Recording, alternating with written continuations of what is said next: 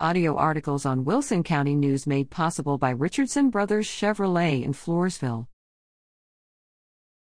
Grand jury indicts alleged Seguin pharmacy robbers. A federal grand jury in San Antonio returned an indictment last week charging two men with robbing pharmacies of narcotics and cash at gunpoint.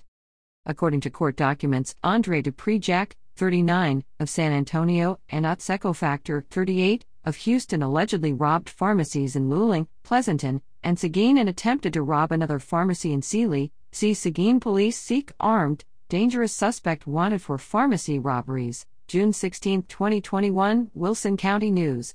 During the robberies, the defendants brandished firearms and used zip ties to bind pharmacy employees and customers.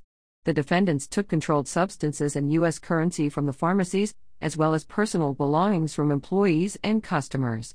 Jack and Factor are charged with one count of conspiracy to commit pharmacy robbery, three counts of pharmacy robbery, three counts of brandishing a firearm during a crime of violence, Jack is also charged with an additional count of pharmacy robbery, an additional count of brandishing a firearm during a crime of violence, and being a felon in possession of a firearm.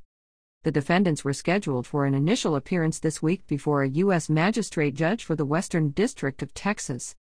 If convicted, the defendants face a maximum penalty of five years in prison on the conspiracy charge, a maximum penalty of 25 years in prison on each of the pharmacy robbery charges, and a mandatory minimum of seven years on each of the brandishing of a firearm charges. Jack also faces a maximum of 10 years in prison on a felon in possession charge,